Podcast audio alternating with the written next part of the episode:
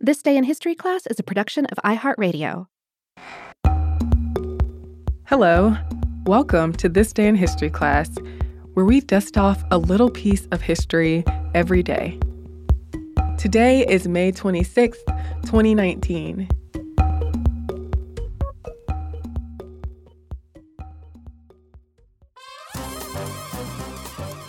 The day was May 26, 1914. Frank Benjamin Manning was born in Jacksonville, Florida, to Jerry and Lucille Hadley Manning. Frankie would have a long and storied career in dancing, choreographing, and teaching, and he would become known as an ambassador of the Lindy Hop. When Frankie was a child, he had many experiences with dance and music. He danced while his family and friends played instruments at his uncle's farm after their work was done for the day.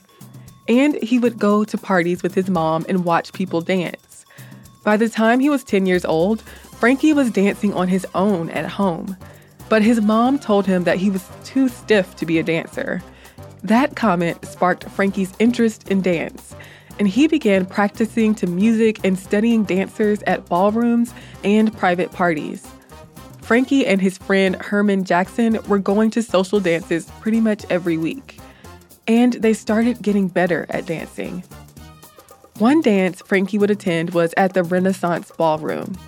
While he was at the Renaissance, he saw people doing the Lindy Hop. The Lindy Hop is an energetic dance that originated in Harlem and was popular during the swing era in America. It has elements of black dance, like improvisation, and of European dance traditions, like partner dancing and embraces. The African American vernacular dance evolved out of the Charleston, the collegiate, and the breakaway. When Frankie was about 15 years old, he and his girlfriend did the Charleston, a fast paced dance that involves swinging the arms and quick foot movement at a dance. People started throwing money at them. Frankie considered it the first time he was paid as a dancer. Frankie soon heard of the Savoy Ballroom, which opened in 1926 in Harlem. The Savoy was a jazz nightclub, and it was one of the few public spaces that was racially integrated at the time.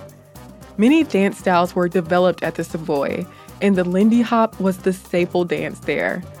Frankie took his first trip to the Savoy when he was around 19 years old. He began watching people dance and trying to learn from them. But soon, Herbert White asked Frankie to join his dance troupe, Whitey's Lindy Hoppers.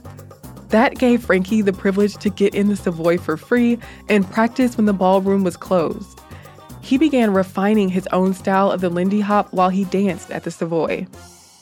In 1934, Frankie and his partner Hilda Morris won a contest and performed shows for a week at the Apollo Theater the pair began to tour as dancers. As Frankie had more success as a dancer and became known for his unique aerial moves, his professional dancing career gained steam. Frankie and Whitey's Lindy Hoppers performed around the United States, France, England, Australia, and New Zealand. They performed in Swingin' the Dream on Broadway, the film Radio City Revels, and the film Hellzapoppin'. They toured with legendary jazz singers Billie Holiday and Ella Fitzgerald. The troupe was invited to South America to tour. While they were in South America, the U.S. entered World War II. Frankie was drafted in 1943. After the war ended, he did not enjoy as much financial success as he had before. He still performed in a new troupe and he toured with big names.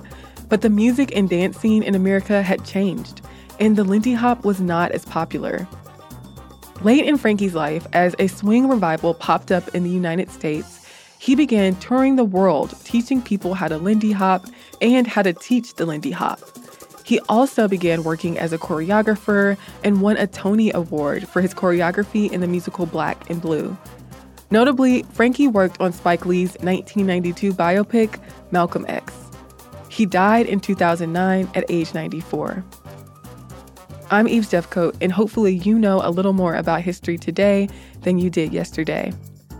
And if you'd like to learn more about Frankie Manning, listen to the two part Stuff You Missed in History class episode called Frankie Manning and the Lindy Hop.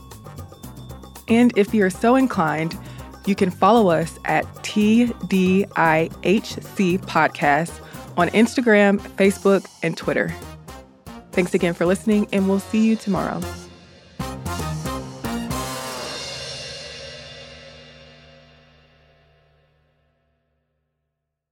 For more podcasts from iHeartRadio, visit the iHeartRadio app, Apple Podcasts, or wherever you listen to your favorite shows.